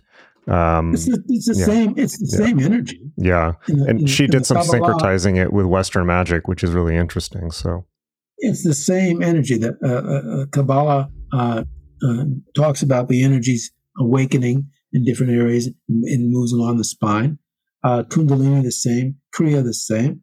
It's the same force. It's the same energy. We call it by different names, and we have different methodologies and techniques. How how so, and what names? Well, so, uh, Kriya Yoga, from what I understand of the Yoganandas, is not exactly the same as uh, the Kundalini Yoga of um, of uh, the classical traditions. But there's a ninety percent overlap. There's a ninety percent overlap, and also there are some things that you uh, should not do uh, unless you are actually being watched very closely by a uh, by a teacher, by a master. You cannot open a book, start doing. Yeah, yeah, yeah, yeah, yeah, yeah. No, you can't. You can't. You can't. You do that, and it's like, you know what? I think I'll be an electrician. Let me go get some wires and stick them in here. And uh, yes, that's a great metaphor. Yeah, that's a very good metaphor. See, see what happens. No, you don't do that. This is much of a science that requires an apprenticeship and learning and preparation as anything else. It takes a long time too, and uh, it takes a long time and it takes commitment. I think a lot of it, you know, it, my my experience also, and to, to myself too. I mean, to a large extent, it's like I feel a lot of um, certainly Americans are not cool with authority and the idea of ceding because with the guru system, it's like you do what the guru says. Period. Whether you like it or not, you have to cede authority to the guru. Yes, Otherwise, and and I think that um, you know, otherwise it's just your ego directing the show, and then you're going to get nowhere. Right. So not very far, not very far. And uh, and uh, if the if the guru is has their act together, and usually they do, the serious one, uh, they will at some point will have you do exercises to prove things to yourself, not take it simply on their authority. I mean, um, yeah. um, uh, Yogananda's teacher. Yogananda had, had, was in the ashram for what was it, twelve years? Long time since he was a kid too. Well, and, and yeah. Sri Yukteswar trained him in many of the other kinds of things. And Yukteswar apparently was not a very wordy guy, but he demonstrated things that the Yogananda would then do for himself. Yeah. Yes, fearsome teacher. And, yes, he was a teacher. Yeah, and uh, you know, and he didn't get people gathered around because he gave orders he was the real thing. Mm-hmm. He was the real. I, I, completely agree. Yeah, and a very, very, very powerful teacher. Uh, for those of you who are interested, uh, uh, his uh, sole book, The Holy Science. Oh, absolutely. Is an absolute distilled masterpiece. Absolutely. I think the most important part of that book is he, he, you know, he went back and redid the math and said, we're not in the Kali Yuga. We're in the Dwapara Yuga. We're coming out of it. I mean, that piece of information alone, people love to embrace this Kali Yuga idea as like a call to extremism or to doing whatever. And mm. uh, we're not in the Kali Yuga. We're not in the Iron Age. That was the Middle Ages. That was the bubonic plague, at least according to Yukteswar. So th- that's a mm. great book, The Holy Science. Yes, um, it is.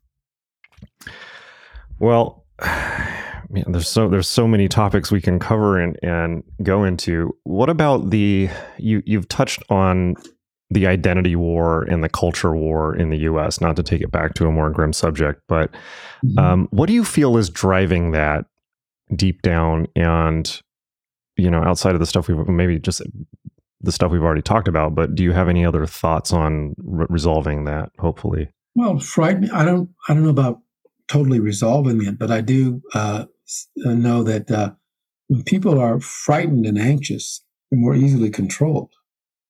If people are reflective and they think about things and they look at the, the, the fundamentals of of, uh, of their situation, they uh, tend to be more rational, deliberative, and so forth. But if people are being told something's going to be taken from you, you're going to be be put in a bad situation. Uh, uh, you are in some way threatened, either financially threatened, economically threatened, genetically threatened, whatever, then you become anxious and you're easier easier to control. A frightened person is easier to control yeah. than a person who's rational. And so if you can keep your population fearful, then you control them. That was the whole basis of Nazi Germany. Fear. That was the whole basis of uh, of uh, of Mao in China. Keep everybody fear. Keep everybody fear. But that was the whole point of Soviet Russia. Keep everybody afraid by propaganda and other things. They didn't have enough police to lock everybody up.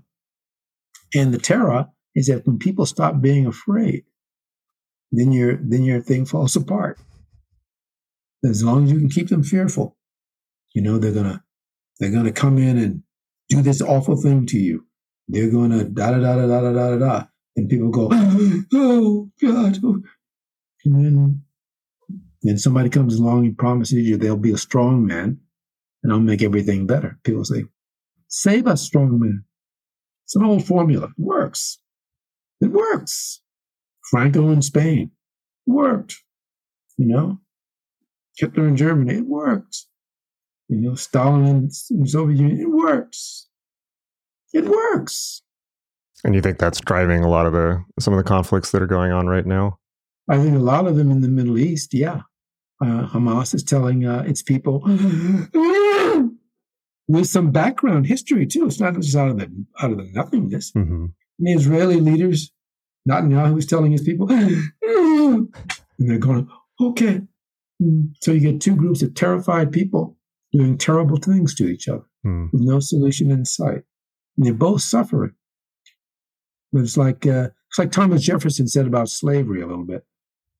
He did. He said, at least on some level, philosoph spiritually, he didn't. Uh, he didn't approve of slavery, but he said it's, it's like he's got the wolf by the ears. He can't. He lets it go, What what what did what did he mean specifically by that? I mean, he needed the wolf. He needed the wolf of slavery. Hmm. But if he let the the ears of the wolf go, God knows what the wolf would do to him. The paradox, right? Mm. Well, uh, how many politicians are we finding today, no names, are telling you that uh, if you don't watch right and left, by the way, if you don't watch out, if you don't watch out, da da da da da da da, and you get you hyped up. One of the biggest uh, selling, uh, one of the biggest selling jobs in the country is uh, selling Donald Trump. Right. Yep. For for the good or the bad. Yeah, and everyone just is obsessed with him. It's like they can't, can't stop. him. Even now, he's not even president anymore. Uh, he's That's people are right, still and, obsessed uh, with him.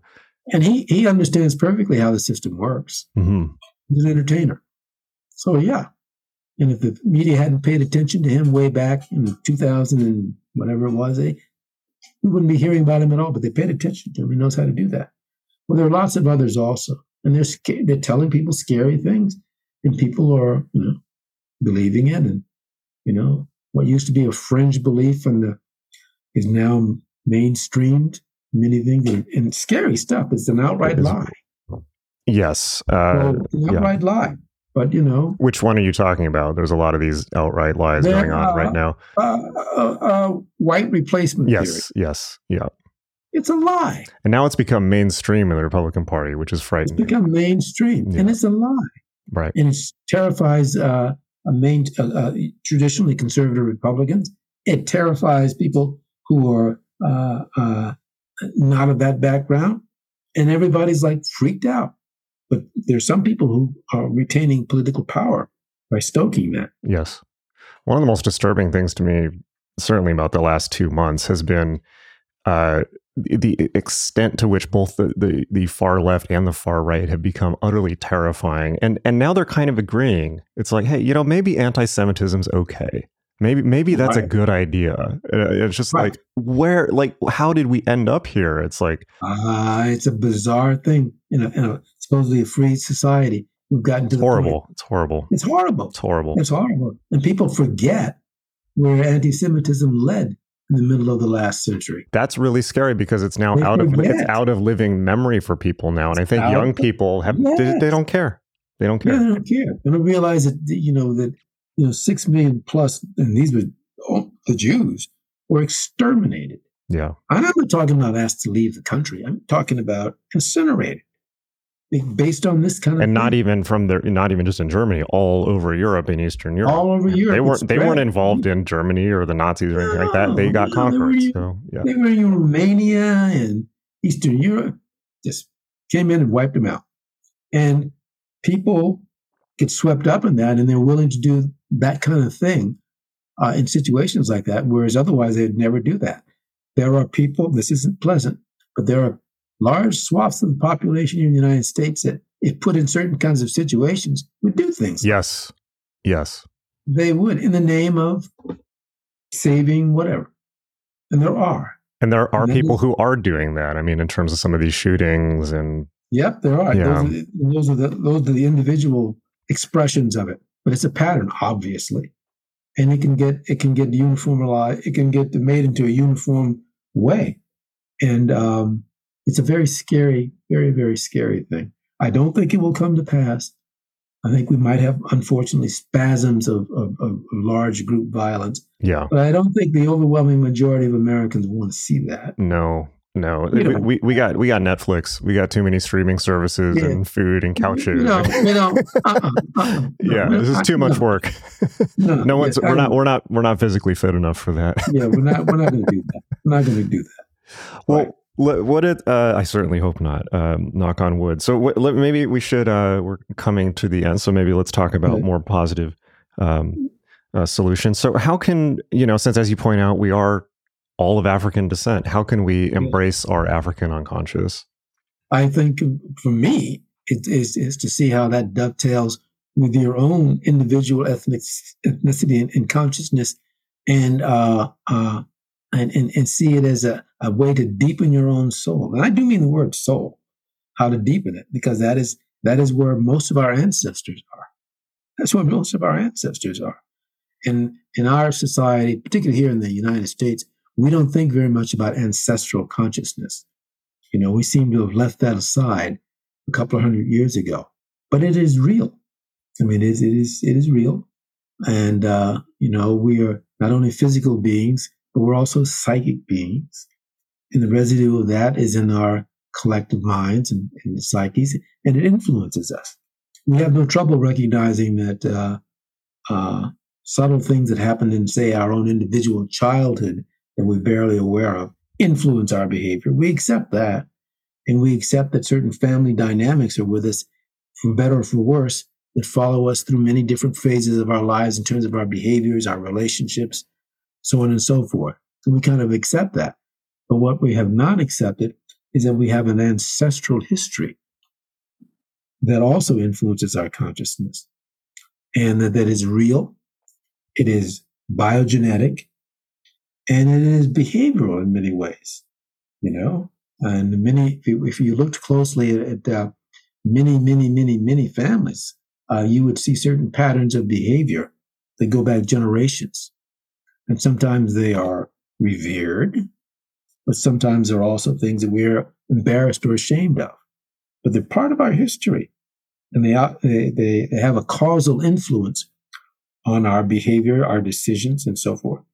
You know, uh, we have uh, we have family histories uh, in which we have heroes, but if we also, if we look close enough and ask, sometimes are Thanksgivings or others from old timers, we also find that we some members of our family were villains. Mm-hmm. Yeah, yep, yep. yeah, you know, did terrible things, you know. Um, yeah. So, but that ancestral consciousness, and I would posit that that ancestral consciousness goes back much further than we can remember. I'm not talking about my grandfather and my great grandfather. I'm talking about their own great great grandparents and how that influenced their behavior. And um, uh, uh, we know we were talking a little while ago about the Holocaust. Well, in living memory, some people who survived or perished in the, in the European Holocaust, their generations after them had traumatic histories. Yes. Influenced by that. It is yeah. the same. Epigenetics. The same yeah. Slaves. Yeah. It was the same as slaves. Yeah. People need to realize that. It's like trauma doesn't end in one generation, no, it, it, gets passed down. Yeah. Yes, and, it's, and, it's, and it can be a physical phenomenon also, a physical phenomenon also. And there are certain dream. We don't have enough time to get into it, but there are certain dream motifs that reappear in family dreams and histories that are like interesting. That. Interesting. They're like leitmotifs. They're like repetitive uh, uh, themes and stories that reappear. So our consciousness is certainly composed of our own individual ego and generated experience, which is totally cool, and totally valid. But we also have wavelengths, so to speak, in us that are from other prior times that influence our consciousness and influence our behavior. And um, so, one of the things that we can do is not only explore that, but also I would have, have recommend that everyone find an intuitive meditative discipline, prayer, contemplation that they like, that appeals to them intuitively, and just stay with it. Because it'll all lead the same way, same place. Every tributary leads into the same river. Okay. So just stay with it and be honest about it and surrender yourself into it and stay with it for years. It is like, um, it is like someone coming up to you decades and decades ago and saying, Hey man, did you hear about this uh, company? Uh, they called um, uh, Microsoft. Yeah, that's it. And uh, I'm telling you, man, if you put, you know, a couple of your paychecks in that, I'm telling you, it'll pay off down the road. What it is. Absolutely. Okay. It pays off in the in the moment also. In the moment also. Yeah. But if you stay with that for decades, then you will be a different person, much deeper further down the road, and much less fear of many things, including the fear of death. I agree. Yeah. And that, you recognize the continuity of your own consciousness. Consequently, you can still fall off and stop, as I've done. I'm getting course, back to it now. And then it's like, and then, but then you realize how important it is. You know, like there's that classic phrase. You know, no meditation, no peace. you know, with meditation, no peace. K N O W peace. Um, I agree. It, I, I, kind of got more of a sense this year. Like, I, I really feel that the two biggest things missing in in the European religions are connection to ancestors and connection to place. Yes. And it doesn't have either of those. And and and those are those are like you can't just like leave those are major food groups. You can't just right. leave those out, I don't think. No, you can't. Well, you know, part of our uh, uh, our our selling point uh, in crossing the seas and coming to for Europeans anyway, crossing the seas and coming to the United States was leave the old country come here and become an American. You change your name from uh, some Italian, etc., some East European, whatever, some other difficult to pronounce name. You shorten it and you Americanize it. You become American. That's your identity now. And so we had to, like many people thought, they had to like jettison huge parts of who they were in order to become American. Some of that was true, but mostly it was an issue of integration, being able to integrate your sense of self. Many, many, you know, uh, one of the great, for better or for worse, creations of the of the uh, establishment in the United States was many people came from Germany, and they came from Ireland, and they came from France, and they came from Poland. And when they got over here, they were initially Polish Americans, or they were French Americans and they were German Americans. Eventually, over the generations, they just simply became white Americans in comparison to black Americans. And being having black Americans helped Europeans move beyond their tribalism mm. and become white. That was the tax. That was the agreement. So, you know, and it worked. Now, it, it, it, it, intensified racism, but the trade off was that uh, it consolidated all the different uh, non African and non indigenous tribes into one sort of block. I mean, there's still ethnic enclaves in New York, Chicago, blah, blah, blah, blah, blah, blah, blah, blah, blah. But you did not have difficulty moving into a another white neighborhood because you happen to be Irish. You were. And your spouse could be Irish and you were Italian, but you were an American couple. That is how America dealt with that issue. And they dealt with it relatively good. It Didn't have to be that way, but that was what the model turned out to be. Do you, do you feel now, that that's some... not working anymore? No, uh, it's not working anymore. Do you feel that something similar happened with black people as well. I mean, you don't hear people saying like, "Well, I'm, you know, I'm, I'm your, I'm Yoruban, or I'm from Benin, actually, or I'm from." Actually, actually, it was the other.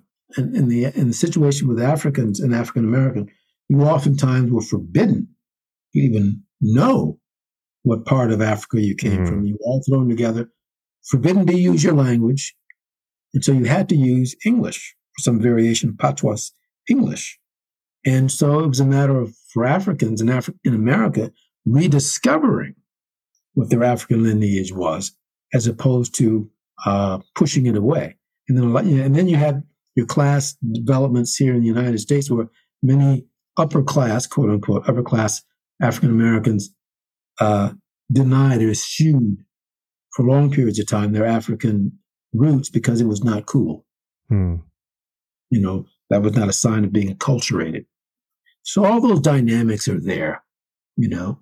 But you know, we're the we're the we're the country that's done one of the best jobs, actually, despite of all our stuff. We're one of the countries that's done the best in terms of getting all these different ethnic groups together mm. under the banner of being, quote, Americans, unquote. And now we're having this battle, not so much with African Americans, but with uh, uh, Latin Americas coming to the States. And so now one of the big push among conservative Republicans, supposedly, is to keep our southern borders clean and clear from the horde to sweep across.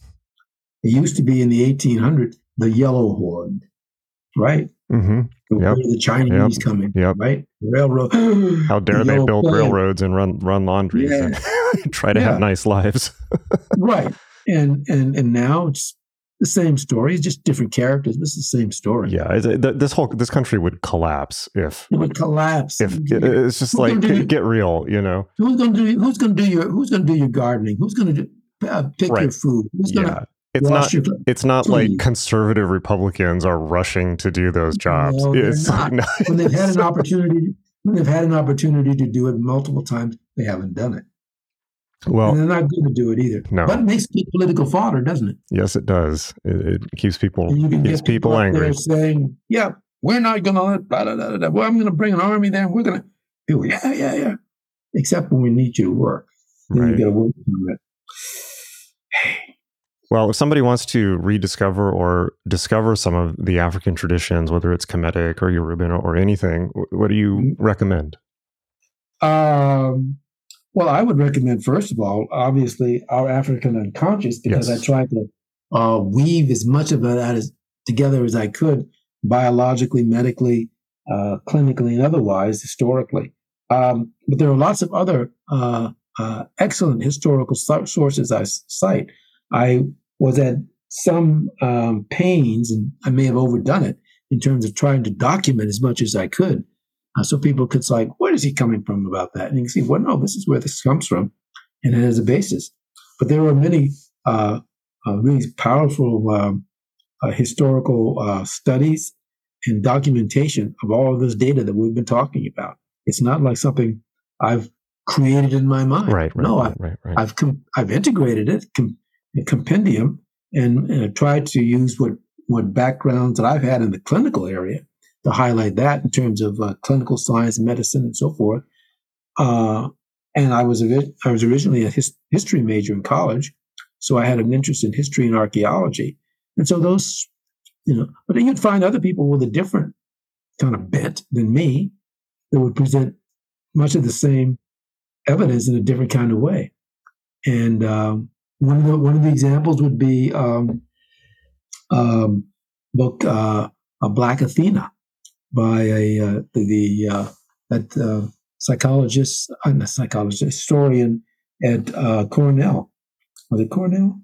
Yeah, I think it was Cornell. But it was called Black Athena: The Afro-Asiatic Roots of Modern Civilization, Western Civilization. Classic book. He was a white guy, you know, but his main thing was history and the truth, and so he did. And there were many who wrote in the 18th century who said the same sort of thing. They were drowned out by other voices. But uh, Count Volney, uh, his book, uh, "The Ruin of Civil- The Ruins of Civilization," he talked about the Afri- African and Egyptian roots of Western civilization and its science. So this has been known for a long period of time. It just has not been dominant. Mm. And now we're going through a slightly mm, regressive period uh, where there are a lot of folks who are frightened that they're losing their country, all this kind of stuff. And so they're enacting a lot of these laws that, you know, you, you can't teach certain kinds of things in school, et cetera, et cetera. You've seen the movie. You've seen the movie before. Yep. Just, yep. This is just the most recent iteration of it. Well, despite the the despite that, this has been a phenomenal interview. The two hours have flown by. I've really really enjoyed this. Yeah, they have, haven't they? That's They fast. have. How can people find out more about you and get your books? Um, the, the books are all right there on Amazon. Just that uh, Our African Unconscious, and the other one we didn't talk about, Dark Light Consciousness. We didn't talk about that directly. Well, maybe we can talk. I'd love to have you back on, so maybe we can talk about that next time. Okay, okay, but uh, uh, it, right uh, on uh, uh, the web or Amazon Books, you just write Amazon Books, Edward Bruce Bynum, all kinds of stuff will come up. You know, and there's a, I have a, a website, Obelisk Foundation, like the word obelisk, and then the word foundation, and that has in it a number of more technical clinical articles about uh, you know um, depression and and uh, other clinical items that may not we didn't talk about that as much today but the main thing would be to go just uh, you know amazon books type in my name and, and then make up your own mind Okay. Well, Dr. Bynum, it's been wonderful conversation. Thank you very much for coming on I've the been- show. i've enjoyed it myself thoroughly and thank you for inviting me again Of course. and, uh, yes. I, I look forward to it. All right. okay Thank you very much. Okay. okay Bye. bye Record.